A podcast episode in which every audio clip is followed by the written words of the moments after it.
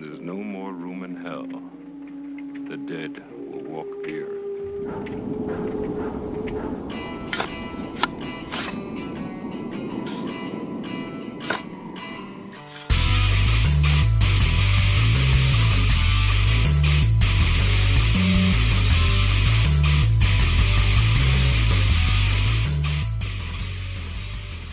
Welcome to episode 40 of the Graveyard Shift Horror Podcast, where each week we watch a movie from the horror category and tear it down into the good, the bad, and sometimes the downright confusing.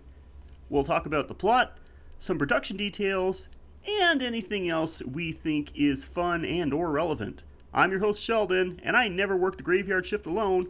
Please say hello to the guy that would still just stay home if he turned into a zombie and order stuff online instead of going to the mall. My co-host Mike. Uh, How are you, Mike?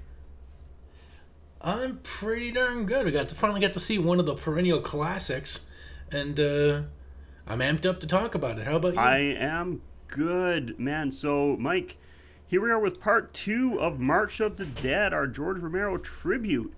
George Romero, of course, being the trailblazing creator of Night of Living Dead, which we covered last week, and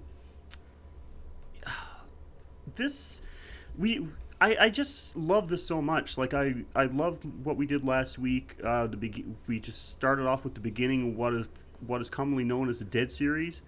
Um, I I'm still amped. Like I've seen this movie so many times, like all of them in the Dead series. Seen so many times, and I'm always so happy to get a chance to watch them again. Like I love that we just had an excuse to cover these, and can't wait to start talking about it. Um, but last week you gave us a little info on the early early life of Mr. Romero. Do you have anything to add to that this week? Sure, let's just continue along with some of the success that this man enjoyed, or the momentum of his career after making his mark with that black and white classic. Night of the Living Dead was a massive success, though Romero and his partners didn't see much of a return financially because of their failure to include the copyright notice on the release prints, putting the movie in public domain, which, you know, as far as money went, didn't do good. But I would think that because everyone could watch this movie, that's what really contributed to its making a mark in the public, was that people could just show it for free. It's kind of like It's a Wonderful Life that uh, like that was in public domain for a while, but they reapplied the uh, the copyright later. But that's the reason why it became a a Christmas classic was simply because it didn't cost distributors any money to uh, show it, Right. and it made it a classic, same as this. Now the film that there were three films that followed that weren't as popular. There's always Vanilla, which sounds like a really boring movie that takes place in a Baskin Robbins. Jack's Wife, Season of the Witch, which I guess John Carpenter ripped off, and then The Crazies, which is a, uh satirical thriller about a small town overtaken by a plague that causes violent madness, and then Martin, a kitchen sink psychological thriller about a young man who believes he's a vampire and acts accordingly. This sounds a lot like Nick Cage's Vampire's Kiss. I wonder which one sucked more. Oh, I'm I'm I, I have a feeling I could guess. And then Romero returned to the zombie genre with this movie in 1978, Dawn of the Dead. Shot on a budget of 1.5 million dollars, the film earned over 55 million internationally, and was named one of the top cult hits by Entertainment Weekly in 2003. Mm-hmm. And then he, after, soon afterwards, he shot Knightriders, a fil- a festival about a group of modern day jousters who reenact tournaments on motorcycles and Creepshow 1982, written by Stephen King, an anthology of tongue in cheek tales modeled after 50s horror comics. This led to the, the cult classic success of Creepshow, led to the creation of Tales from the Darkside, a horror anthology series running from 1983 to 1988. And well, the rest will be talked about later, but this was. This was where things were going, and they were going good. Mm-hmm. Yeah, definitely. As pivotal as Night of the Living Dead was, um, a lot of people, and I have to agree, this was the film that really set the zombie genre on fire. This was the one that really brought us the zombie as we know it today. And before we break down this movie, here is some info on Dawn of the Dead. Created in 1978, Dawn of the Dead is an American zombie film directed and written by George Romero in collaboration with Italian filmmaker Dario Argento, who is also pretty well known in the zombie business. It was released 10 years after Night of the Living Dead, but the story picks up within days of where the first film left off. The film has a 93% critic score on Rotten Tomatoes and a 90% audience score, and I think both are well deserved. And you already talked about the budget, of course, $1.5 million, had a box office run of approximately $55 million. That's over 36 times its budget. That's amazing. Yeah, safe safe to say it done good. Yes. So, as for the plot, if you are one of the few people that haven't seen this one yet, following an ever growing epidemic of zombies, two Philadelphia SWAT team members, a traffic reporter, and a television exec seek refuge in a secluded shopping mall. Okay, so Mike, I think we're both pretty much agreed that this was a pretty fantastic film. Plenty to talk about. Absolutely. So, since we have plenty to talk about, why waste any more time? Let's get to it. Like I said earlier, we're going to talk about the good, the bad, and a little category we like to call what the fuck is where we throw things that we just found confusing, really had no explanation, stuff that just da- dumbfounded us, dumb Jesus, I can't talk. dumbfounded us. And uh yes, and usually in a pretty hilarious way. We've had a pretty good a few good laughs at this at some of the things in this movie. But we're going to start with the good. Uh, this is where we get to be as broad or as specific as we want. You know, we're going to talk about the good things, whether it's a certain scene, an overall theme, could be a certain line of dialogue, could be just something in the background that caught our attention. Whatever it is, something that we liked about this movie. And as tradition, we will start with Mike. Uh, yeah, first good thing that I liked was uh, so much to talk about in the beginning with the Keystone Cops doing a raid. and we've got super racist Mario leading the charge and getting his wish and then his just rewards mm-hmm. as he's chomping at the bit, just being like a total racist asshole talking about how he's going to deal with all these. Well, I'm not going to use the words he used because I'm not that racist. But he's got like Puerto Rican and black people in the building, and he's just like he can't wait to put them in their place, and like, like I guess he wants them to know this is like white man's America when it's actually becoming pale gray, leathery skin faced America. Yeah but he don't care about that. He gets to kill dark people, and he's happy as can be, kicking indoors, being a real shitbag. And then finally, one of the cops is just like, "Hey, listen, I like killing minorities as much as the next guy, but you need to calm down." Yeah, I think one of the cops summed it up nicely. Wooley's gone eat shit. yeah, so they try pulling him back a few times, and he's just like frothing at the mouth, like needing to kick in this door. Like it's it's his life's mission, his dying wish he needs to kick in this door and blast whoever's inside. Um, he finally kicks in the door, and as soon as as soon as he raises up his weapon, that's when his own men shoot him in the back. And I'm like, yes. Mm-hmm. A little cop on cop violence, that's sure. I love that line though. First, when uh, the first time I saw this movie, uh, I was a teenager, and uh, me and a group of my friends watched it, and that was the first time we heard that line. You know, someone yelling out, "Wooley's gone ape shit." We used that line for years, like well into our adult life, where if we were doing something and someone went off on a rant, or you know we saw something like a little someone getting into getting a little violent about anything, we all one of us will always shout out, "Wooley's got ape shit."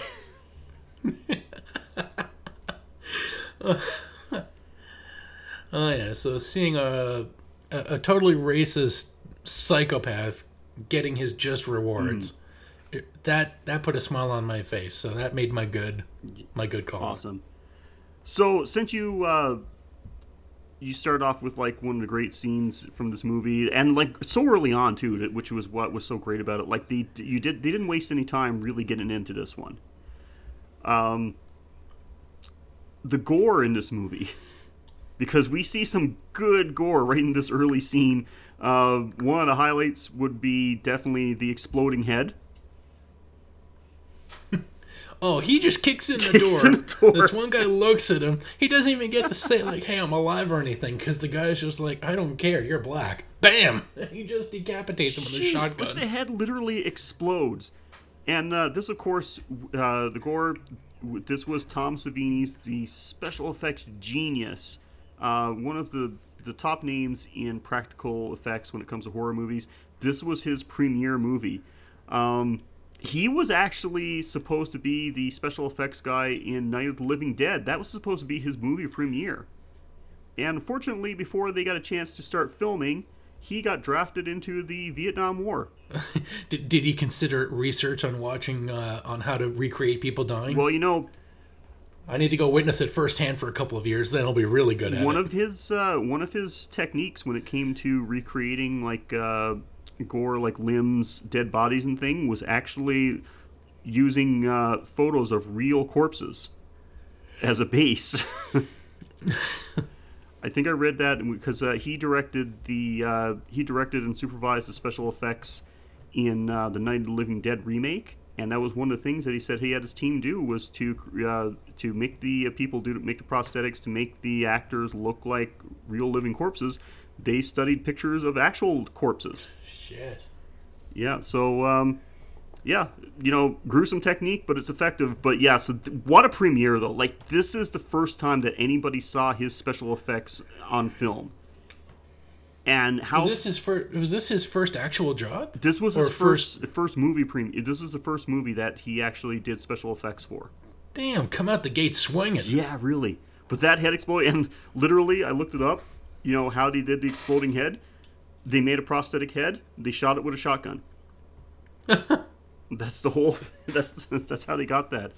But yeah, it's like some of the uh, zombie kills. Like uh, even he played one of the characters, of course, the uh, leader of the uh, Raiders, the biker team that we see uh, towards the end of the movie. Didn't he play like six people in this movie? I have no idea. The only one that I'm positive about is the uh, the leader, Blades, I think his name was. There's one scene where he puts a machete through a zombie's head. It's freaking amazing. Yeah, just uh, j- just what a way to showcase what you can do.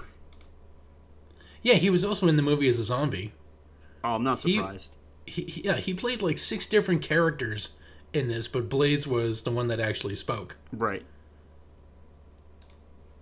Yeah, he's and he's such a cool guy. Uh, just before we started recording, I sent Mike a picture of uh, me from 2011. I think I was at the Wizard World Comic Con in Toronto and actually got to meet Tom Savini. Uh, maybe I'll throw that picture up on our social media so you guys can take a look. He was super cool. I couldn't believe it when I saw him there. He's like at his at his booth.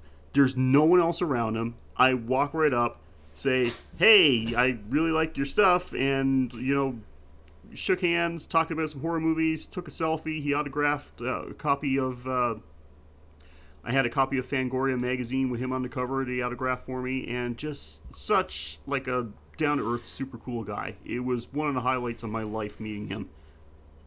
And it was just like a 10, 10 minute chat. So just just such an awesome dude. Okay, so you talked about that opening scene. We talked about the gore. What else you got in the good category? My next like is that during after the um, after the reporter, the reporters get in the get to the helipad, and they go to a dock to get some supplies, and they find some SWAT guys cleaning out some shit. That's when they meet Roger and uh, Peter. I think it is, Yeah. or was Peter Flyboy? Nope, Peter is uh, Ken Foree's character. Right. So they meet Peter and Roger, two SWAT guys who are just a little bit tired of doing this whole protecting and serving thing when the world is collapsing. So they hitch a ride with the news crew. And as they're flying through the helicopter, she tries to get to know Peter a little bit better. And Francine's just like, So, do you have any family? He's like, Well, I left some brothers a while back. And she asks, Real brothers or street brothers? Is that not the whitest question anyone can ask? Oh my god. At this point, she was so white, I'm surprised he didn't need protective eyewear to look at her. I actually have those two listed in my notes as uh, Flybo- Flyboy and girl. I, I didn't even write down her name. I wrote Flyboy and girlfriend, and uh, I got next to them chronically white. They are so fucking white. Oh my god. R- Rio Brothers or Street Brothers? And he just casually replies, both. I'm taking. It's like I'm- he he's so used to it, it doesn't even bother him when he hears the question anymore. I gotta tell you, I don't know where I got this from. This is a line from a movie, but uh, describe these two, it fits perfectly. If they were any more white, they'd be clear. That's true. Okay. True. True. Okay, so what's your next leg? Okay, so great segue because you're talking about the characters uh, getting get together. They may have started off rocky, but unlike the characters in Night of the Living Dead, these guys actually worked together and accomplished something. Yeah, they cooperated. It was suddenly it was such a great refreshing take from the uh from the original one where they actually did get to cooperate despite the fact that the white people were so friggin' useless. or the Yep. white couple. That the the white cop that was with them, he was pretty gung ho until he lost his marbles. Yeah, he uh, he got sloppy, but uh, yeah, these characters they actually worked together. You know, they all had a common interest. They found a good place to settle down, something they thought that they might be able to make work. They cleared it out. They fortified it. They had, you know, they recognized what they had to do. They cooperated and got the job done. What a difference from the original movie, where Ah, these people people could have easily have made it. You know, other than the daughter that got bitten, if they had just worked together and came up with a good plan. Yeah, this is what this is what happened when a good plan came together. Oh, and I just found out that uh, Tom Savini his uh, his roles was Blades, assistant head biker, mechanic zombie shot through glass, zombie hit by truck. Awesome. okay, so tell me something else from the good. Uh, well, when the super cop, when they were gassing up the helicopter, they get attacked by zombies when they spread out, and super cop has to show news guy how to do a headshot twice. like the first time he shot him in the head, you think the guy would have picked up on it, but no, he's back to shooting people in the chest. And then Roger comes along and does a headshot again. Like, how many times do I have to show you, you Yeah. dumbass? He shows him, and he's like, you know, Flyboy has a look on his face like, "Duh?" And it's just, yeah, it's uh, incredible. And um, somebody needs to explain to had to explain to Flyboy as well that uh, when you're firing a gun at uh, at a target, there's quite a chance, quite a good chance you're going to hit the things behind a target as well. So maybe make sure you have a clear line of sight. Yeah, bullets have a trajectory, so like if they're not going to stop in a in a zombie's head, they're going to go right through it. Like zombies, apparently there's apparently they decalcify when they die. Okay, so next on the list, so we already talked about the uh, the SWAT team scene. Uh, since we're there, because we're this is around the time when uh, you know uh, Flyboy was getting his little shooting lesson. The uh, helicopter zombie. I freaking love that scene. They're refueling the helicopter. They find like a little place that's un- unguarded. There's no one around. It's abandoned. A little fuel station. So they set the helicopter down. They start refueling, and uh, over the sound of the uh, the engine, uh, over the sound of the engine, and just you know not paying attention. Of course, a zombie starts to creep up on Roger, who's refueling the the uh, the, tr- the copter. And I know some people are a little iffy about the scene because, as good as Tom Savini is, you could tell something was up with the guy that played the uh, the zombie in this. Because he had a flat top that would have put Herman Munster to shame. So you know how they did it, of course. You've got just uh, you know prosthetic head, and it looks very misshapen. Well, for those who haven't seen the movie, just uh, you you for, you glossed over how the zombie is dispatched. Oh no, I'm going to talk about that. You can like we we know what's going to happen as soon. Like I think the first time I saw this movie. As soon as I saw that zombie, it's like, wow, why does his head look like that? And then I thought, oh, I know what's going to happen. He, uh, so the, of course, the helicopter's rotors are still spinning because apparently it's okay to fuel a helicopter while it's still, uh, while it's still the engine's still running. right, because how, how, like everyone at the gas station always fills up their car while it's running. Of course, yeah. Um, that's never ended in tragedy. Um, I really thought that this scene was going to go somewhere else, but I'll let you finish first. Yeah, so Flyboy is filling up. The heli- uh, this zombie starts walking towards him. There's some crates, I think, like around the uh, around the helicopter. The zombie steps up on one of the crates to walk over it. Head goes into the rotors. Just slices the top of the head off. Yeah, we get to see a we get to see more than a little taken off the top. Oh yeah, he uh, loses his flat top mullet. I guess is the best way I could describe what's going on there. and, and like I said, it was you could right away you knew how this was done because his head looked so misshapen. There was no way that was a real person's head, but still like a damn cool scene, damn cool effect. In the day of no CGI, I mean, how how can you take away from a person's skull to make room for the rig? Yeah, exactly. So great! I just love that scene. I mean that that is classic right there. And uh, when you start talking about uh, this movie, Dawn of the Dead, someone always brings up that scene. It is very memorable. Love it. You know, I had the I I honestly thought it was going to go a different way.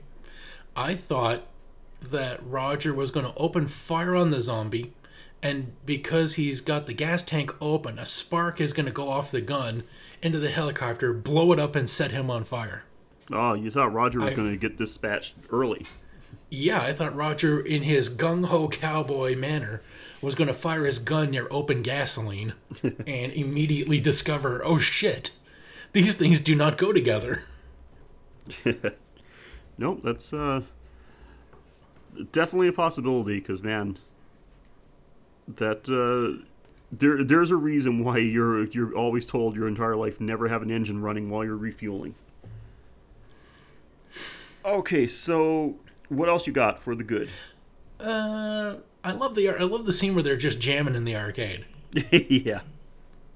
Like they're in the mall and like a bunch of people who didn't grow up in an era of video games all just decide let's go play some video games. Yeah. I love And they do. Yeah, that And whole that racing game is weird. 1970s video games, man. and get to see some Atari level action going on. It's pretty dope.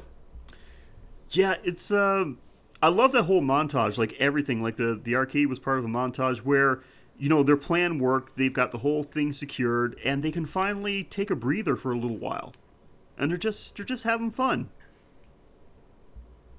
So yeah, love that scene. That was great. Uh, how about you? Oh well, I got to mention this because we've already mentioned Tom Savini a couple times. The uh, the Raiders, the biker gang that shows up, was that just? Well, I mean, it, it, it leads into the climax of the movie, of course, because these these gangs show up and realize that there's someone's got this mall barricaded. There's people been living there. They're spying on them. They see them using the helicopter. They, they are landing the helicopter on the roof, and they know there's some good stuff inside but just the just the amount of entertainment in the few minutes on screen from the time we first see this uh, these uh, raiders until the end of the movie is just fantastic. Oh yeah, and like these raiders are just idiocy and chaos. like wh- when they hit the mall, you think, oh, they're going to do the smart thing and clear out the zombies, you know, so they can focus all their efforts and manpower on the survivors, and then they'll take over the mall. yeah, But then you see them just like throwing themselves like one into a group of zombies and just like and then they hit the, the cafeteria and they start throwing pies in the face. Like is slapstick really worth losing a delicious meringue pie and possibly the last meringue pies? Uh, were those pies ones that I, I'm hoping it's ones that the uh, that the four like you know our main characters had made using like the uh, the cooking equipment in the cafeteria to make, and this is not something left over from the since the mall's been abandoned. Oh yeah, because those would be either frozen stiff, In which case they wouldn't like be all foamy on the zombies. They would they would be like Yeah. wide circular bricks. So I'm hoping some fresh p- uh, pies that like our our main guys have made. Those maybe like uh who knows? Maybe uh Peter and Flyboy were like you know in their spare time they were pastry chefs or something.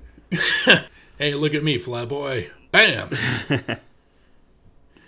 Yeah. So Just like just, like that guy who used to be on TV and is probably wandering around as a zombie. Yep. That last 20 minutes of the movie from the time we see the Raiders until the end, oh, damn, like this whole thing is out of control. These guys are insane. And they're they're not intel. You'd think, being living on the road, that they would be the most savvy, battle hardened, sharpened, Yeah. experienced fighting force. I mean, they live out on the fucking road. They don't even have shelter. So they would you think that they would be used to being out on like having watches, like have like a good military precision survival instinct. But no, they're not. They're fucking imbeciles. Yeah, you think like people on the road that have lasted this long would have had some uh would have had some like major survival skills by this point. Yeah, they would have experience in like siege warfare and taking up formations, but no, they just show up like these guys, like zombies, are not a threat. And then we get to see beautiful shit where their idiocy actually gets them killed, and you're like, finally, they aren't just given like plot armor. and they actually do get swarmed, and they don't even seem to care. They don't seem to be looking out for each other. Like, there's no there's no protection in this. We just get to watch these raiders get their fucking asses kicked. Yeah. And uh, the There's so much there's so much I could talk about these Raiders, but there's some things that I need to save for later on. so, just so they show up, it's hilarious. Um, of course, they put a major, major crimp in the uh, uh, in the plans of our not the plans, but in uh, the uh, the well-being. the well-being of our main cast, and uh, they just they just fuck everything up basically. They don't really take anything except for some perfume bottles They're like stealing like okay, and money. you're okay. You go for like you go for food and like supplies. no, they waste the food. They take they waste the food. Jesus, with, with, they're throwing pies at zombies. Like with, yeah, with this Keystone Cop bullshit again. We we start with Keystone Cops and the SWAT force, and then we end with the Keystone Cops pie fight. But they're stealing the jewelry and they're stealing zombies' wallets at one point. They they they they they roll a zombie Miss Cleo, who's just like this black girl with like tons of jewelry and rings, and they just like put her down on the bench and they start taking the rings off her finger, and the zombie actually seems upset that she's being robbed. Yeah. Rather than like, oh, brain, uh. And uh, there were so many close calls where these guys should have been fucking killed. Like, were they were they damn near put their fingers in a zombie's mouth and somehow don't get them bitten off. Yeah. Oh my god. The whole thing is insane. When they raid the mall, it's just freaking crazy. So yeah, I, I, I'm going to talk about some more things because I don't want to give. There's some specific points about the raid that I want to give away, but they just they they show up. They're friggin' hilarious, but also they're idiots. They ruin everything that uh, our our survivors have uh, accomplished, and um, unfortunately cause some deaths too. But the, the the whole scene is so entertaining right from the first time you see them until they're wiped out at the end is just amazing. Okay, so do you have anything else on the good list? Uh, some of the zombies are fucking hilarious. Like, we see this one lady on the phone. One of the zombies picks up the phone. Yeah. I think she's been like staying on the phone. Like, this is just like some joke about, like, you know, ladies, they're always on the phone. Yeah. So we just have this zombie who, her apparently like her her one her one surviving memory is being on the phone. Yeah. Well, they talk about that in the movie. You know, um, Peter says uh, uh, says that uh, uh, the reason why he thinks they're coming to the mall, so many of them are gathering to the mall, is just because it's part of some surviving memory way back. You know, in the depths of their brain, this is a place that was important to them that used to come to a lot. So now this one little memory of coming there is what's driving them all there. So I guess yeah, picking up the phone like this zombie on the phone is another one of those. And this Women is be talking. This is something that gets explored in some of the other movies too. So uh, yeah, you definitely got that part right. And that's my final like. Okay, so I'm gonna the whole movie, and I mean, I don't want like I could just say something like the story itself, just bar- barricade them all. It's such a smart plan. We we've already spoken about some things, so I don't want to go to like listing everything because we've already talked about some things. But there's one thing in particular that I gotta say, and that is zombie fly guy. Poor fly guy, man. He meets his demise thanks to the uh, thanks to these guys raiding the store. He, uh, you know, again, it was a bit of stupidity because, like Peter said, we could have they could have just kept hidden, let these guys, you know, take what they what what they're to take, and then go on, or let the zombies take them out, whatever. Um, we got lots of stuff here. We the main thing is we need to survive. Just stay hidden. Once they're gone, we can. We took them all. Once we clear everything out, we can do it again. Yeah, just wait for them to leave. Like they're But, not here uh, for us. Yeah. And besides, they're taking stupid shit anyway. Like, it's you know, some of them are taking guns and ammo and everything like that. But I mean, they're these guys are pretty well already armed, very well anyway. So, um, you know, if they lose some of always- the extra guns, not a big deal. Yeah, Peter was always stupid. He was like the weak link from the start. Fly guy, you mean? Yeah, yeah, Flyboy. He can't. He can't shoot. Fly boy? what am I calling it- Fly guy? what am I calling? Fly guy? Yeah, he's he was obviously the weak link from the beginning. He was he has showed very little survival Yeah. skills, not much cooperation, but at least he was more he was more personable than Mister. Uh, what was his name? Cooper, Hooper, Duper, Cooper. Cooper. Yeah. Yeah, he wasn't an asshole like that. He just makes dumb decisions. And uh, he gets greedy and decides that no, like that's our stuff, and starts like starts shooting at the making pot shots at this friggin' band of what, like 20, uh, 20 or thirty of these uh, bikers. And the one thing I would have done is wait for one of them or two of them to get isolated. Then I would have killed them quietly, put on their gear, then walk among them as they go into other stores, and I'll be like, "Hey, I'll help you with that. You grab this stuff, and I'll hold the bag." Then, oh, then put my hand in the bag, grab a knife, and jam it into their spine. Like I would have dressed up as a raider, because these guys obviously can't, can't all know each other. No. And they're just in a mix. So- They're in like I mean they're surrounded by fucking dozens and dozens of these zombies. So like there's all there's some confusion there. But yeah, so Flyboy fucks up. He starts taking shots at him, gets their attention. Of course, ends up getting shot. Climbs into gets into the elevator and climbs on top. But they you know figure it out and they take some shots at him. Hits him in the arm. But you think like the first time you see this movie, you're like, oh, like he's hitting the arm, but you know it's bad, but he's gonna make it. How does he get shot in the arm? He's in the he's on top of the elevator. You think that would be the safest place since nobody would know he's there. And yet they seem to know he- just like a fucking video game. Whenever you break stealth mode, everybody knows where you fucking are right off the bat. Yeah. So he gets takes a bullet through the arm. Um, ends up, you know, he's bleeding a lot, bleeding all over the place. Uh, climbs down, back down to the elevator, and the elevator hits the ground floor. He tries to get back up, but unfortunately, doors open. He gets swarmed. Gets munched on by some zombies. Manages, even though he's getting chomped on pretty good, he manages to get the take those zombies out, get them out of the elevator.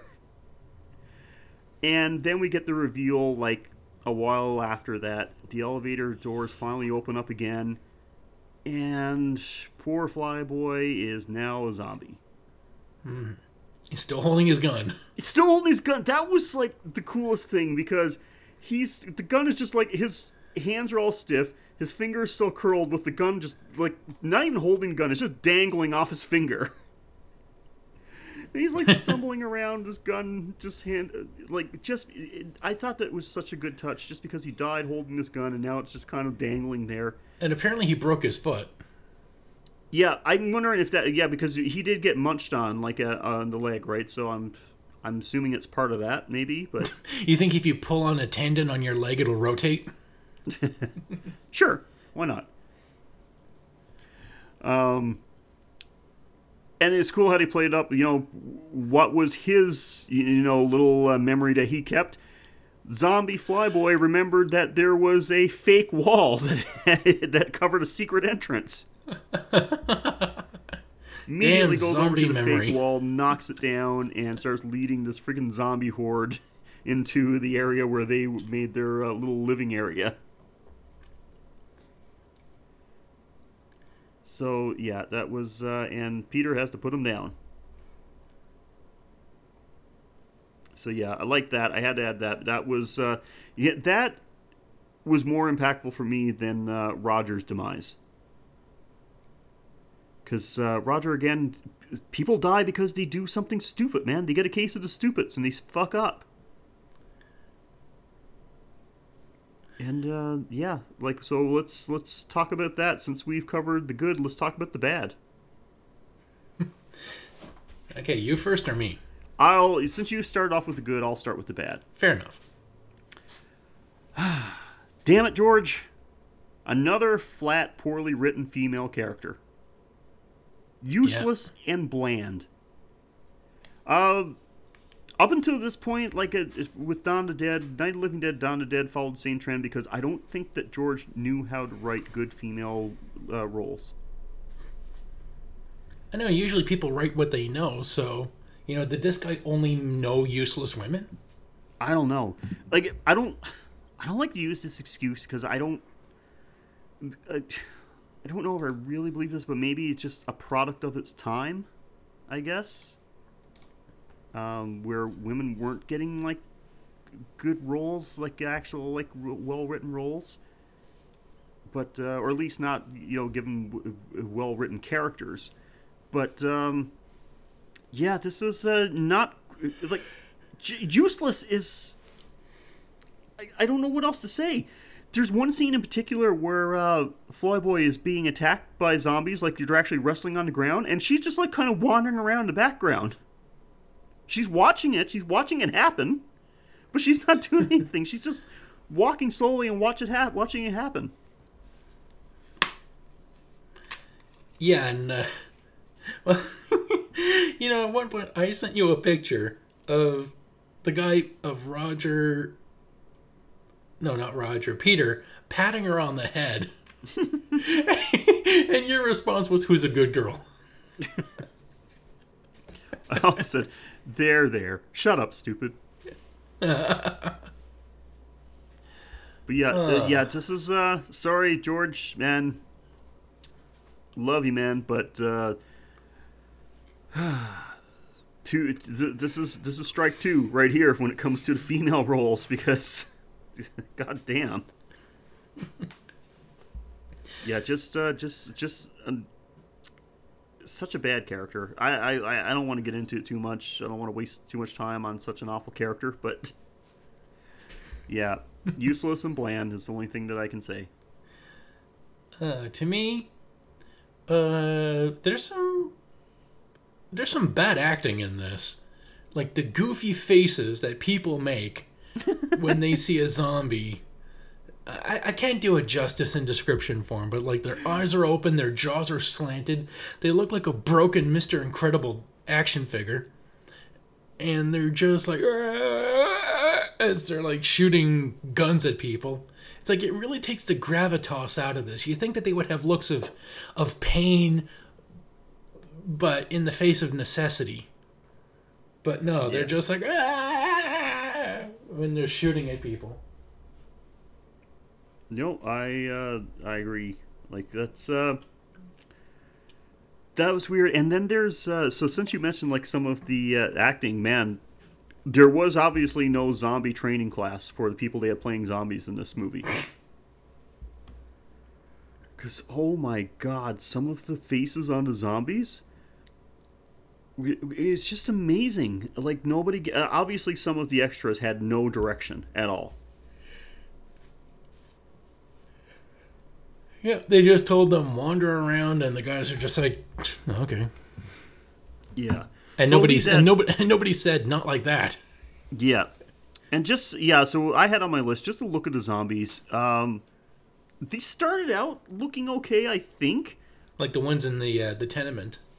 Yeah, like they in that that com- apartment complex, whatever the hell it was, they look good. I think mostly because they were covered in gore. You know, I I thought that, he put more time into uh, the actual look of those, but uh, the large groups like at the mall, it really just first of all they were just people with their faces painted like a bluish gray. Um. So, did you see, notice one scene where one of the zombies, after uh, a zombie gets killed, it uh, it moves? This is uh, when one of the raiders was killing zombies with a sledgehammer. Hits one over the top of the head with the sledgehammer. She falls to the ground. Then another one, he hits another one in the chest and says, "I'm flying back into some kind of display." But the display starts to fall and almost lands on like the, pers- the person playing the zombie, the dead zombie on the ground, and you actually see her like roll out of the way.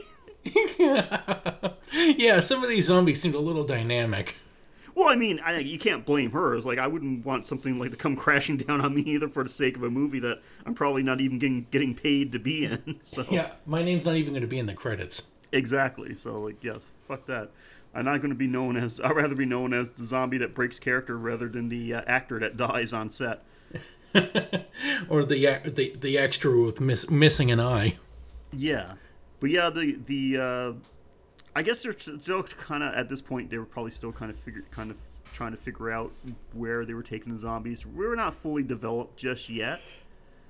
Um, and don't forget, there was a ten year span between movies here, so So you think he may have forgotten a thing? Well, I don't think I don't think he forgot a thing or two. Like these zombies, they're acting better than the original horde, but you know, better doesn't mean good yet.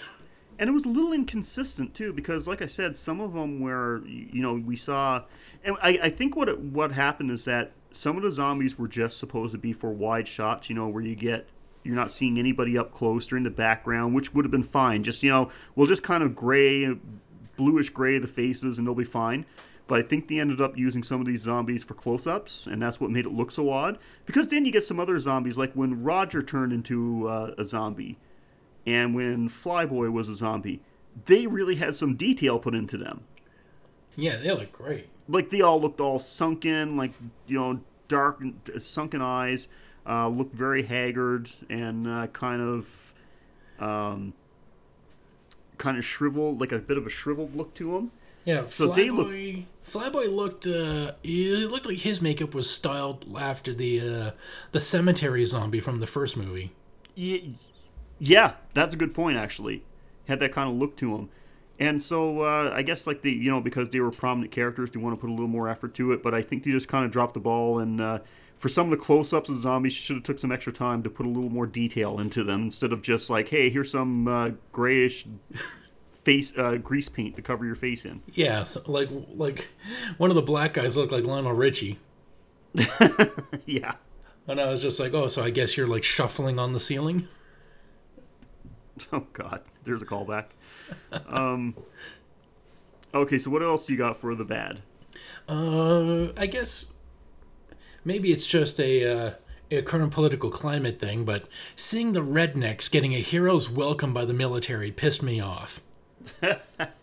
like you think the army, who's about discipline, don't waste your ammo, be precise, and they see these gung ho good old boys just like revving through with their shotguns and yeehaw, and the armies are just like, finally, the cavalry's arrived.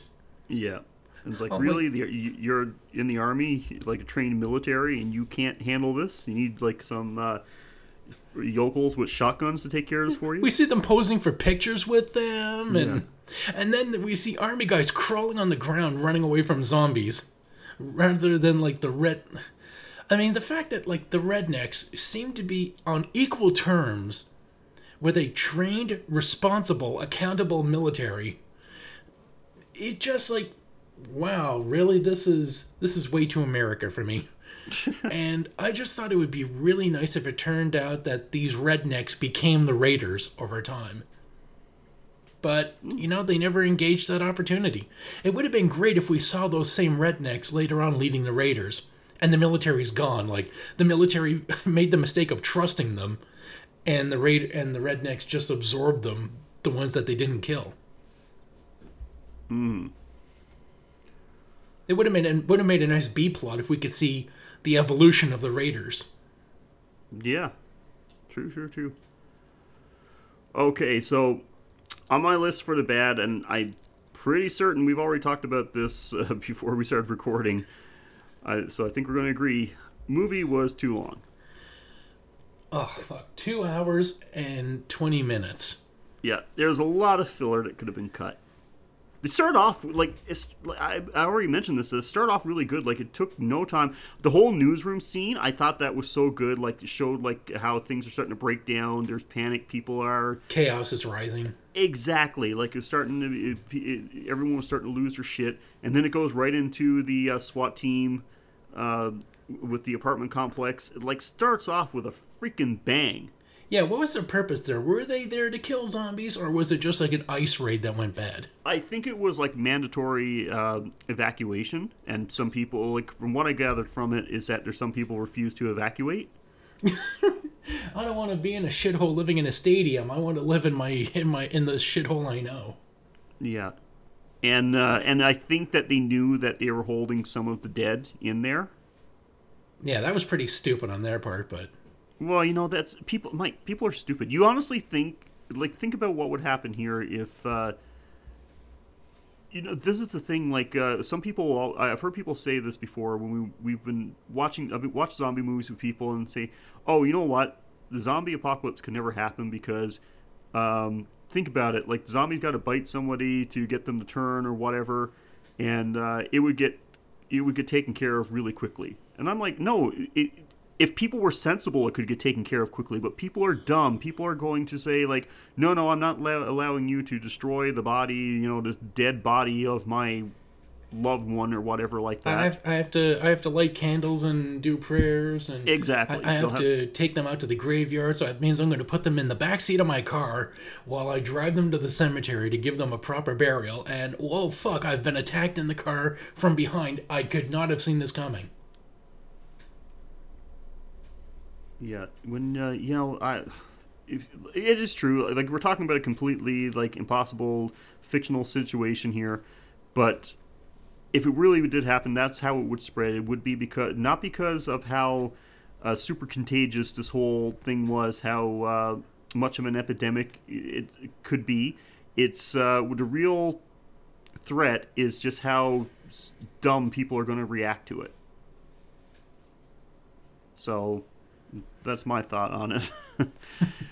but yeah, it's. Uh, but anyway, what were we talking about? We're talking about the movie being too long. How did we get here?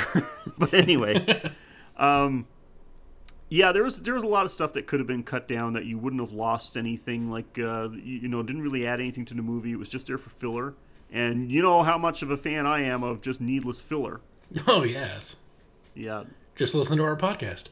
I'm telling you, I've said how many times I've said it like every at least every second episode. I'm like, 90 minutes is the perfect runtime for a, for a horror movie. If you can't tell your story in in uh, 90 minutes, you're talking too much. Or your podcast. Yes, that too, Mike. And uh, speaking of bad podcasting, uh, shitty editing. Oh, well, yeah. This movie had shitty editing, like especially when you when they clear out the uh, the gas station and they uh, go into this shed, and uh, Peter takes out two kids who rush him, but when he shoots at them, like the way they fall or fly from being shot is not where they were standing before. Like the editing on this is terrible. Like he fires a gun, then you see like close-ups of their faces, and then they get like thrown back onto a chair, but with no gore on them. It's Well, um, watch the scene again because what it looked like to me, he attacked them and he actually throws him onto the couch and then shoots him. well, I guess like still like it was bad editing in the close-ups. Like it was very disorienting. Yeah, I think it had something to do too because I actually read something about this because um, I think it had something to do as well where they could not show like kids being shot. Um, some kind of you know some kind of uh, film uh, laws at the time and probably still is now and like but uh, I don't think they could show like actually show like uh, depict kids being shot like that. Um, Well, And the ending to, we, was got- we got to see it, and we got to see a boy get his arm bent off. Yeah, but I mean that. Well, you know, that's thirty years later as well. Don't forget. Yeah, but have movies gotten really grosser? Because Actually, forty years. What am I saying? It's forty years later. Oh, damn it. I know, I'm- but um, yeah, I think like it, I do agree. Like that was bad editing. I fully agree with what you said, but I think um, at the time they did it the way you know there was a certain way that they had to do it, and maybe at the time this was the best they could, they could come up with. Hmm. I still think he could have like taken a bunch of shitty takes out of it and have the guy fire his gun, and then you have two like have just two dolls drop on the ground. Yeah, I think it would have been more effective if you just saw like the, the zombie kids grab him, see him push them back, and then just see him without. You don't even have to show the kids. See him push them Yeah. back, and then him just pick up his gun, point like downward, and take make two shots. Yeah, and just put like a close up on his face where he looks like disturbed or pained Yeah. by what he has to do. Well, this is what I read about. uh, First of all, like other than the editing, I did like the scene because you know we he hears uh, shuffling. Peter hears shuffling in the closet. it actually takes like a shot through the closet door, but like he aims for the head of an adult. of an adult. And then when the door comes open, two zombie kids come running out. I thought that was so fucking cool. That was good thinking. But one example of egregious editing, and I don't think you can oh, yeah. justify this one, was when you get to see Tom Savini slash Mandy Patinkin getting getting shot by exactly fly what you're gonna say. getting shot by Flyboy in the head or the chest, and then somehow turning around and leaping off the balcony after sustaining a fatal wound and being surrounded by zombies. Yeah. That was just unforgivably bad. That was a fuck up. He yeah, falls over this uh, falls over the railing, coming down like straight down. But then when you see him when he actually hits the fountain, he's coming in at like a, uh 45 degree angle. Oh my god. From shooting, you think he would like he went from falling off the balcony to jumping off the balcony. Like, it, it, didn't make any sense. Yeah, it's um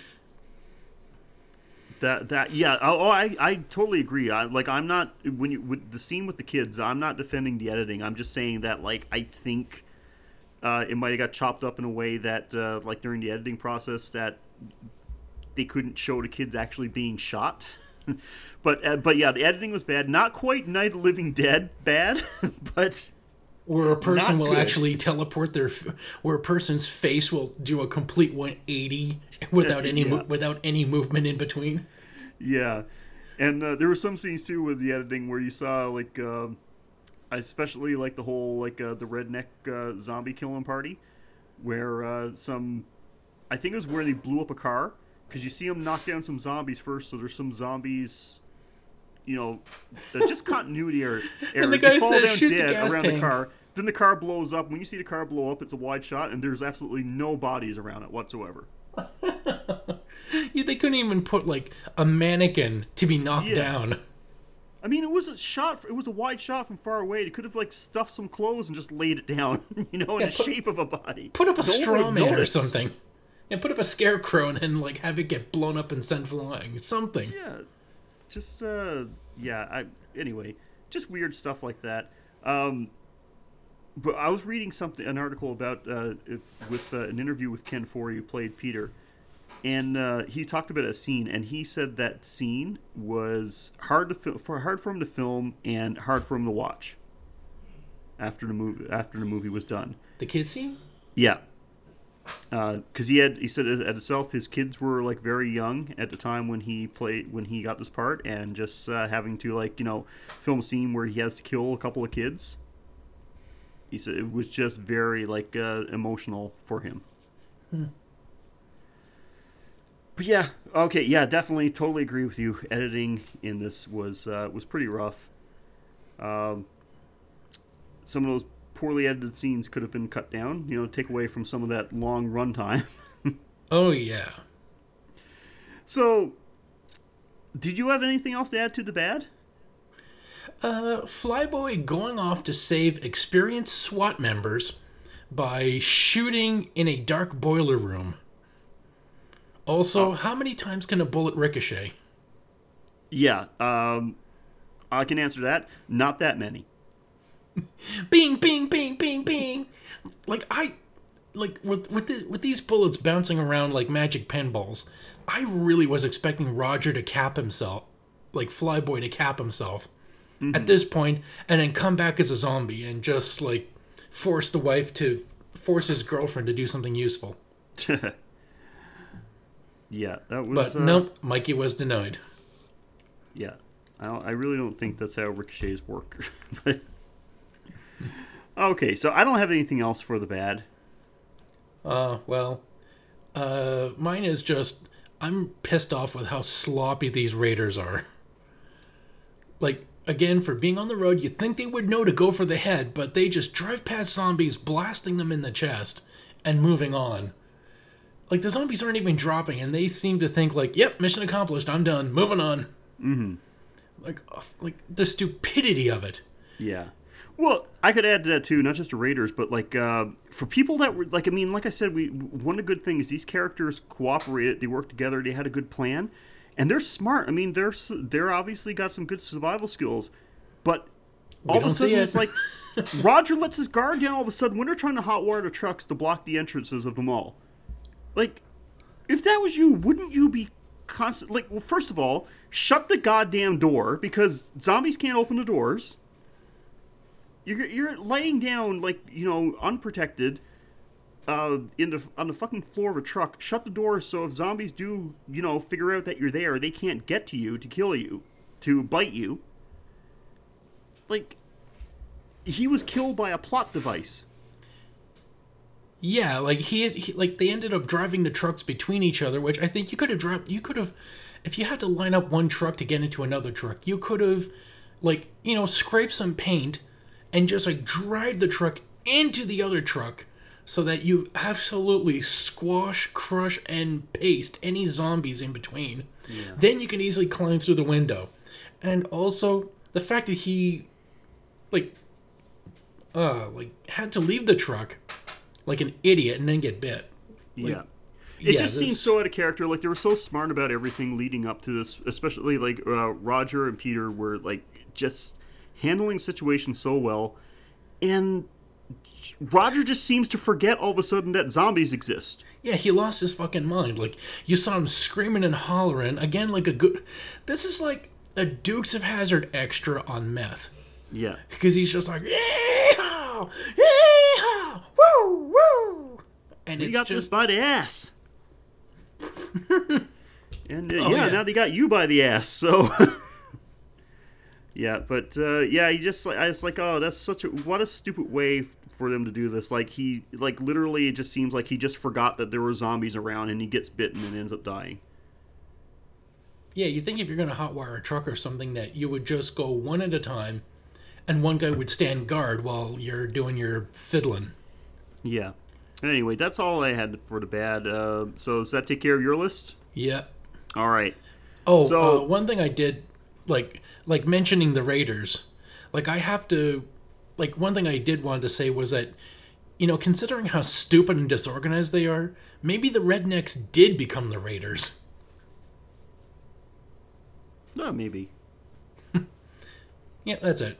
I don't know. I think the rednecks were keeping it pretty tight. Like you know, they were uh, they were some good old boys, but like you know, what can I say? A situation like this, if it comes to like you know, we need a bunch of guys with uh, that know how to use a gun, they're gonna know how to use how to do that. I think they were more organized than these raiders were. So, but anyway, all right, we're gonna go into what is easily Mike's favorite category, the what the fuck category. Uh, like I said, anything that confused us really just seemed to stick out, something very odd, or something that just made us unintentionally laugh. Oh, and there was definitely some of that. There was some, movie. and I know some was it just some of it was intentional, just to be humorous, but still, I'm like, why would somebody do this in this situation? But anyway, we got lots to add to this one. Um, Mike, you mentioned this before before we we, uh, we were recording, but why don't you go ahead? I know you're Uh. itching to talk about this. when when they're approaching the mall in a helicopter, the guys Roger says, "It looks like one of those big indoor shopping centers, you know, malls." like like were the malls outside before this is the 70s. They've been around since the 50s. You've had 20 years to get used to these things. And then again he explains the he can Roger continues explaining the obvious again when he hands a can of spam to to new Barbara and he goes, "Do you have a can opener?" "No, I didn't think to bring one." "Well, don't worry, it's got its own key."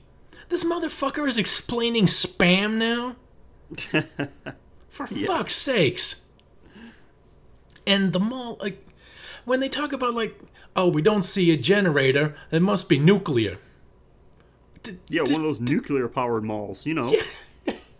Did this ever fucking happen? Do they have nuclear powered malls?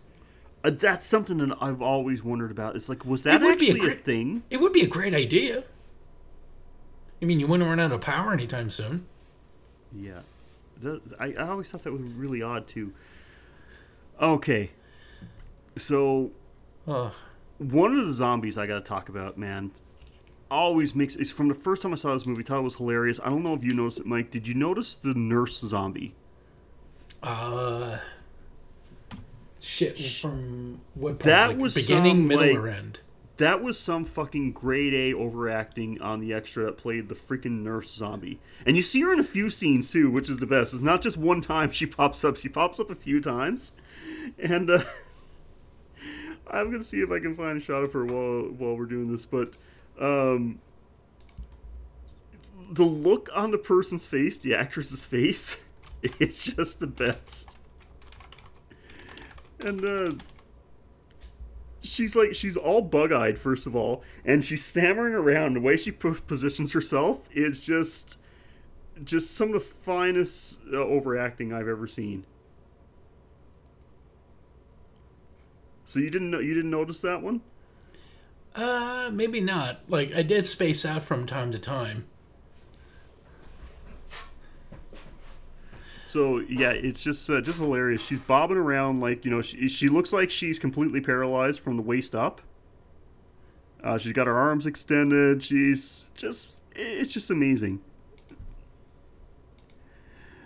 Um and I, I know both of us are going to mention this too. Uh the do you want to say we talked about this because we were both laughing at this. Do you want to talk about it? Are we talking about the hockey zombies?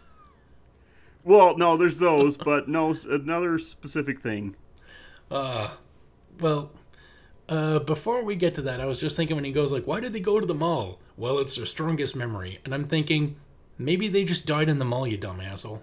I think it's where a lot of people is. Like a zombie outbreak could fuck up a mall. yeah that's true But uh, are we going to be talking about uh, a certain raider? oh yeah. yeah Oh my well god! okay i want to talk about the raiders in general first because like man they they supplied a lot of hilarity and i want to talk about the first time you see them because you see uh, the lead raider played by tom savini blades is his name you see him scoping out the mall with the uh, with binoculars because uh, i think is when uh, flyboy is uh, teaching francine how to fly the helicopter Yeah. so you see the helicopter. That's what gets their attention. You see them landing it on the mall, so they're watching them get out of the helicopter. And and Tom Savini's not alone. He's got Colonel Klink beside him from fucking Hogan's Heroes. yeah, it's like this, this like guy that looks like uh, I don't know. This guy was definitely like captain of the bowling team. Um, and he's got an army helmet on. He's got like a pla like a pl- like a a tweed jacket and, a, and an army helmet on. He's fucking hilarious. And he's just like, Oh, he's that's how got do such you a do it. Goofy stash. yeah, that's how you do it. Look, they're getting in through the roof, and he's just standing next to him. It's like, son of a bitch. Everything impresses this guy. And then he point. Then he, Tom Savini points out that it's like to use trucks to block the entrances. Yeah, trucks. it's like he's, Oh he's amazed by everything. It is the best. He's got a double-digit IQ for sure. Oh yeah, Oh, the Raiders. The Raiders are great, and uh, then Tom Savini pulls out his. I think like they really wanted to highlight his uh, switchblade comb, his little mustache comb that he pulls out. And uh, then we got to talk about this guy because, well, the Raiders they swarm them all. They blast everything to shit. They get inside. They let all the zombies in. They're taking just like the dumbest stuff. Like some of them actually go for like some useful stuff, guns and ammo and everything like that. Most of them start stealing jewelry for some reason. Jewelry, Starts- perfume. perfume, and uh, zombies' wallets. And one of them is dressed like a Mexican Nazi. He's got a sombrero and a and a vest, an army vest with a swastika sewn on it. And this is at the point as well where Flyboy is shooting at them. He decides this is the time to go get his blood pressure checked. And they don't even clear like that section of the mall. He's being swarmed by zombies, and he just thinks, "Yo, man, this is a great time to check my BP." Yeah. And what's the best though is like, you know, like they're in the middle of a friggin' zombie horde, somebody's shooting at him. Like if that the zombies weren't enough, somebody's shooting at him. He decides to get his blood pressure checked, and while the first guy we talked about was like gets way too excited about everything, one of the raiders comes to this guy and he just goes like, "Hey man, what the hell you doing? There's somebody shooting at us." He's so nonchalant, like so calm about it. It's not like, "What are you doing? There's someone shooting at us. Why are you getting your checking your blood pressures?" Hey man, there's somebody. what the hell are you doing? There's someone shooting at us, and then just oh. walks away. So many characters, like like super hippie with the sledgehammer. He's got like the long hair, the psychedelic bandana, the chains on, and he's just swinging his hammer around like a. Is like that the a guy hap- that was going to steal the TV? Oh yeah, and the guy's like, "What are you gonna watch on that thing?" Oh, you got a point. And then he throws a small TV at a big TV, and then he whips out the sledgehammer. You ever been so pissed off that you killed a big TV with a small TV? Kill them with their own kind. Uh, and then blood pressure boy, obvious He thing. goes hap- back again. Yeah, obvious thing happens. He gets surrounded by zombies. He's got one arm chop. He's got one arm in the uh, in the sleeve, and the and the dumb shit like- gets Like, he, the- he when the gets guy pulled points off. out, like, what the hell are you doing? He leaves. Then after, like, you know, all his friends are starting to get killed. You know, they're getting shot up or eaten by zombies. He runs back to the blood pressure machine, but he's carrying. He's what is the one thing he grabbed in the raid? He grabbed the mannequin. and he doesn't even. And then he decides, I'm gonna I'm gonna throw my arm in the sleeve, turn the machine on, and then just immobilize myself while I'm swarmed. And big surprise, they tear into him, they bite him, and they rip him, uh, and they rip him away from the machine with his arm still in the sleeve, and it's like saying like blood pressure zero. yeah. Oh my god, it's just amazing. I can't believe. I still can't believe to this day they put this in the movie. amazing. It's like Romero just thought, what if we put a guy with an IQ so low you had to dig to find it, and we just really. we just let him be the architect of his own destruction. Mm-hmm. And then the zombie, and then the raiders don't even protect themselves. They just grab their perfume and their jewelry, and they and they take off. Yeah, the ones that were left, because a lot of them did get killed in this, because we see a nice zombie feast, raider feast going on afterwards. Ah, uh, yeah, these these raiders, these are definitely some some shitty ass raiders, but I'm sure that there was at least one or two of them that had Well- a good idea.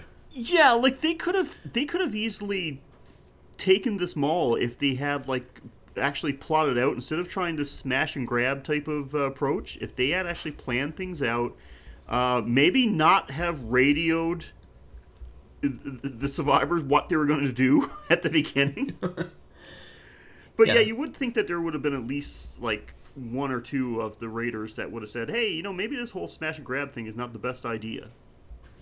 And maybe Romero did did originally go along those lines, but I guess he felt maybe the movie was running a little too long. Yeah, really?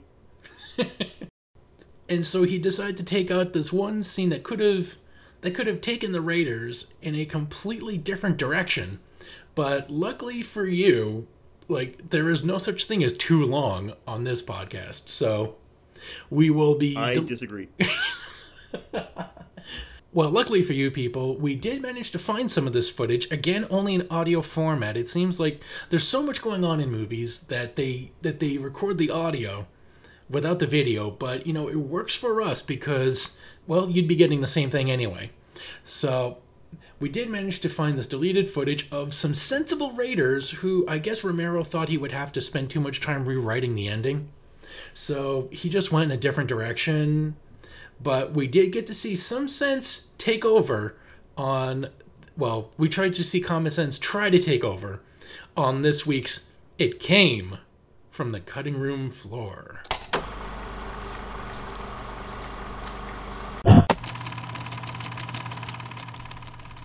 Okay, like the boss said, these people in that mall have everything we need. Woo! They have food, weapons, ammo. Woo! They have medical supplies, survival gear. Woo! Money, jewelry. Woo! What? There's probably all kinds of fancy stores in there. Imagine all the cool merch. Um, why would we need money and jewelry? Yeah, we should probably just concentrate on the essentials. We're gonna go after him tonight. After we take all this shit, we'll have plenty of stuff for life on the road for at least a month. Um, is that really the best plan? Yeah, I mean, don't get me wrong, I'm all for attacking this place, but they seem to have a pretty good setup. They've obviously been there for a while. I guess what I'm saying is maybe we should take them all and live there? That's not what raiders do, okay? Well, we don't actually have to be raiders, do we? Yeah, we could just settle down. No settling. We get the stuff, we keep moving, got it? Mm, Oh, fine. Okay, well, if we're going to attack them all, we should at least secure it with a plan. Yeah, like an attack formation. I suggest we use spears and trash can lids, uh, like like a Roman phalanx, so we keep our numbers alive. And we could have the snipers to keep us from being surrounded. Yeah, and we can have melee weapons on the edge mixed with short range firearms to deal with the mobs. We can make a grid, clear them out section by section. That way we can hit the stores at our leisure. Or we could just rush in, get in the mix, whack them with whatever we find, maybe even pies, like a good old fashioned beatdown. Or not that, and we survive. Or we smash in, grab what we want, and move on. Gosh, man, live a little. Actually, I want to live a lot. So, can we go with the same plan and not this wacky land chaos garbage plan that's currently in place? Okay, it's settled. Tonight, we'll radio them and tell them we're coming. What? Why would we tell them we're coming? That is the worst thing we could do. If they don't know we're coming, we keep the element of surprise. Maybe we catch them off guard. These people have some big time survival skills. We don't want them to be ready for us. No, we tell them we're coming because that's how badass we are. It's the Raiders Code. That is literally the dumbest thing I've heard. I agree. Fuck this code. I'm not a raider anymore. Me too. Well, more for the rest of us. Okay, we raid tonight. We radio them, load up on weapons, and then take all their shit. Woo! Woo! Oh, thank God those guys are dead. They were driving my blood pressure up. I hope there's a place inside the mall where I can check it. Woo! Yeah. See, that's it. That's mob mentality. Like, you know, unfortunately, when the mob works itself up into a frenzy, doesn't matter if there's a couple of people that are level headed, they, uh, they just don't get listened to. Intelligence cannot prevail No. when the mob. That's like that's like democracy in in action. Yeah. Okay, well, um, you know, sometimes I've got it figured out. Other times I have no idea. This time I have no idea what you're going to go with because you had quite a few good ones. Uh, very curious what you're going to use for your little segment here. Oh yeah, there is no shortage of pickings on this week's kill of the week. So you can start off at the beginning with super racist Mario getting blown out the back by his comrades, or the, uh, the one of the uh, girls in the tenement decides to hug her clearly zombified boyfriend, who then proceeds to bite her her neck and her arm, and this is like this is where the special effects really shine because you get to see like visible chunks being bitten out of her. yeah. That was good. Oh, that was that was really good.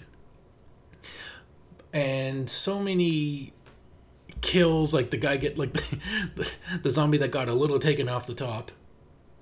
But I have to say, uh, we've already talked about it, but we can't talk enough about it. Is blood pressure Mexican Nazi? Like, th- there's so hmm. much about this guy. Like, is is this guy just wearing shit he found, or is he truly like a Mexican guy that believes that, you know, like he's part of an industrious race, but the white race, that's really like if he could have had his choice, that's like that's what he would have gone with. And his stupidity didn't end there, because again, he thought, I'm going to bind myself to one exposed, wide open location while my friends are clearly not having my back, just so I can entertain some stupidity. And I'm going to arm myself with an 80 pound, unwieldy mannequin. and the gore when he gets ripped off that machine it looks like he's like he's being ripped his arm is being ripped off and then he's like screaming as they rip open his as they rip open his chest and you see guts and entrails just slipping through the zombie's fingers it's i mean it is stupid as hell but damn it looks great and mm-hmm. if anybody deserved to die even more so than the leader who started this stupid raid in the first place it's just this idiocy he got what he deserved yeah. Oh man, that was an idiot's demise for sure. So yeah, no, good one. I I totally agree. I I wasn't quite sure what you're gonna pick, but like as soon as you started leading towards that one, I had to agree. Well, guys, that is Dawn of the Dead. Uh, considered by most people as one of the greatest zombie movies ever made, and uh, I have to agree. Like it's certainly uh, certainly one of the top ones. Very influential. So many uh, movies were inspired by this one. Um, was remade in 2004. Did you see the remake? No, I haven't seen any of the Dead remakes. Um, remade by directed by Zack Snyder, actually. Oh, so there was a lot of slow motion slash flat fast motion bite scenes uh, where people get yeah, flipped. it was uh, very much his style. where a person, um, where a zombie's like running at somebody at super speed yet slow motion. It, yep, it absolutely, and um, a lot of people. There's a lot of disagreement about uh, about this one, about the remake. Very little connected to the original. Uh, basically, the characters are not the same.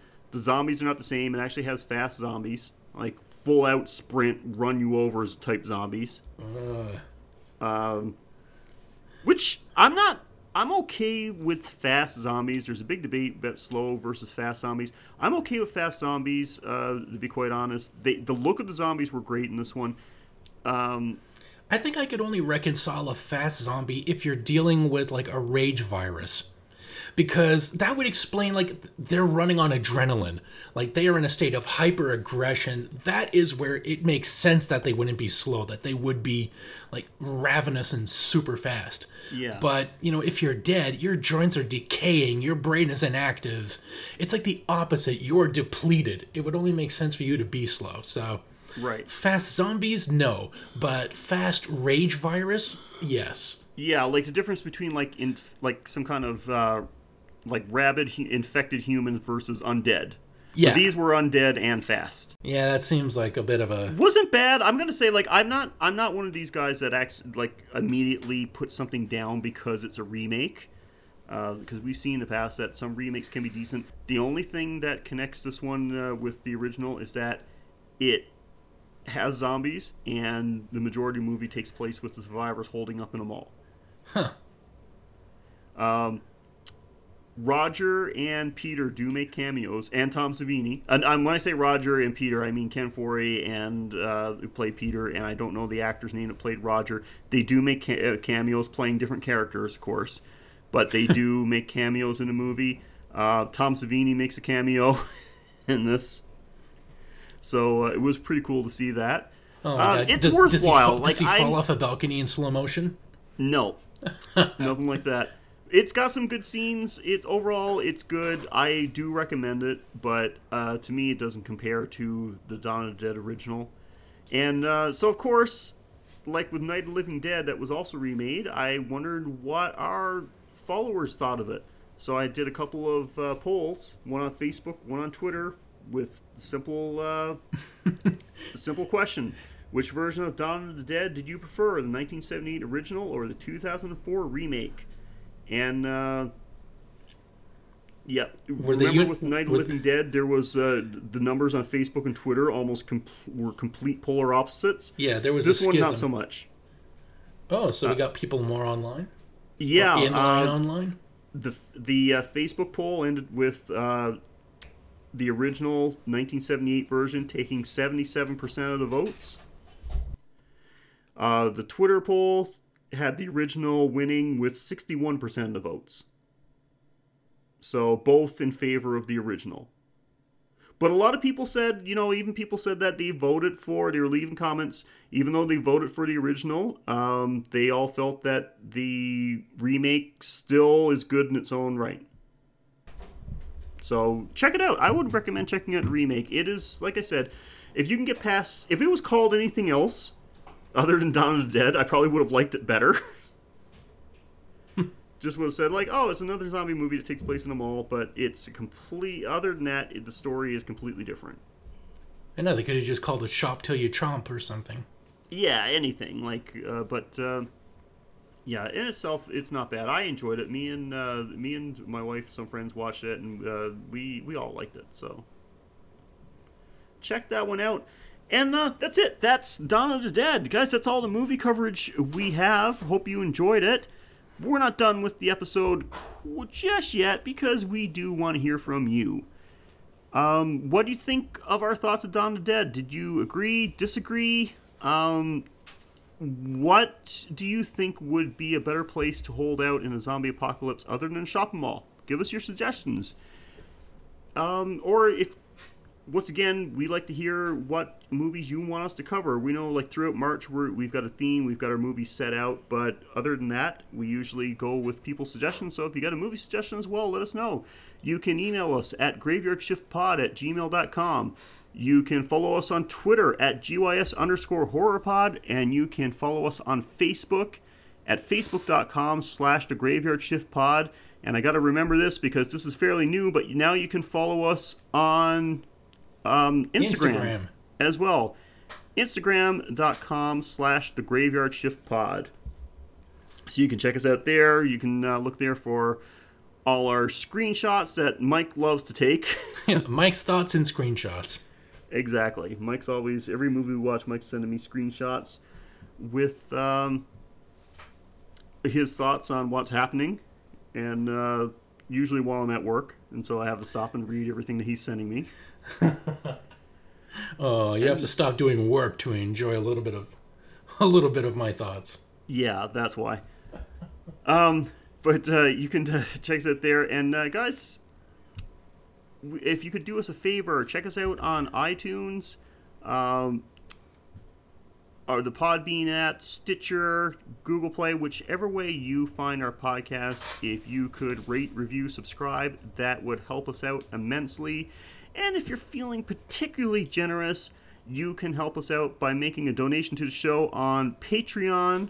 You can go to www.patreon.com slash graveyard. All proceeds um, go to the uh, running of the show, some, you know, uh, administrative costs, just so that we can keep the show coming out to you guys. Uh, for as little as a dollar a month, you help out the show immensely. Plus, it gives you access to some Patreon exclusive content. We post a Patreon bonus episode once a month, uh, accessible only by you generous Patreon donors. So check those out. We just recently did a Valentine's Day episode where we watched a couple of Valentine's shorts and gave our thoughts on those. That was actually pretty fun. So check that out. But of course, we understand not everyone has the money to give us money. You can still help us out a ton, like I said earlier. Rate, review, subscribe, whichever way you find our podcasts. Sure, there's some kind of rating system there. And if you can't do that, share us on social media. Share us by word of mouth. If you know someone that thinks would you would be interested in listening to our podcast, let them know. and if nothing else, just keep doing what you're doing. Finding us, downloading, streaming, whatever you do every week with every new episode, and just enjoy. Yeah, not every people, not everybody knows that Canadian people can be funny. So you got to make sure to, you know, spread that awareness. Yeah, so uh, yeah, if you could help us out, we greatly appreciate it. Mike, if people can't get enough of you, where can they hear more of your beautiful voice? Uh, you can hear me talking with two Americans, talk with, or well, now it's just one American since one took off. But we talk about Nintendo Power Magazine. Yes, the seminal gaming seminal gaming magazine from the 80s, 90s, and 2000s that told us how to beat video games before the internet came along, and then, uh, well, Kill the industry. got kind of got killed. But there was plenty of great artwork, letters, uh, breaking news talking about the uh, the upcoming Nintendo 64 with a disk drive, which never happened. And so it's great to just take a look at the past and see these outrageous ads from the 90s where apparently like grossing out or rebelling against your parents was like the cool thing to do. yeah, So it was hip and edgy. yeah, so you can hear us talk about that amazing stuff, and sometimes we talk about the games inside that magazine. Mm-hmm. So Yeah, check it out. If you're a fan of old Nintendo games or you had a subscription to Nintendo Power back in the day, uh, I think you would enjoy it. Yeah, so be sure playing, to check that out. Yeah, playingwithpowerpodcast.com as well as facebook.com slash playingwithpowerpodcast. Awesome. So yeah, you can uh, easily find it. So thank you again for joining us, guys. We hope you enjoyed this episode and uh, part two of our George Romero's Dead series. Um, we're going to be coming back next week with part three. So hope you're going to join us for that. Until then, I'm Sheldon, And I'm Mike. and thank you again for joining us on the Graveyard Shift.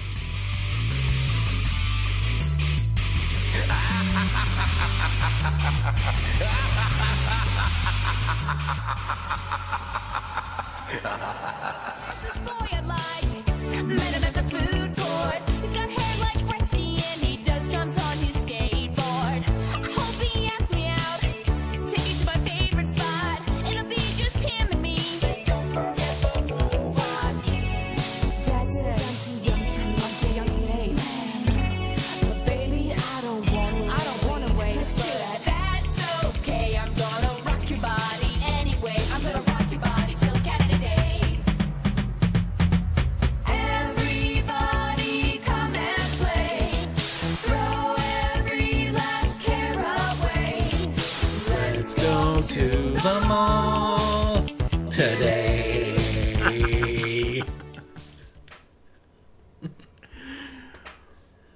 no more room in hell, the dead will go to the mall.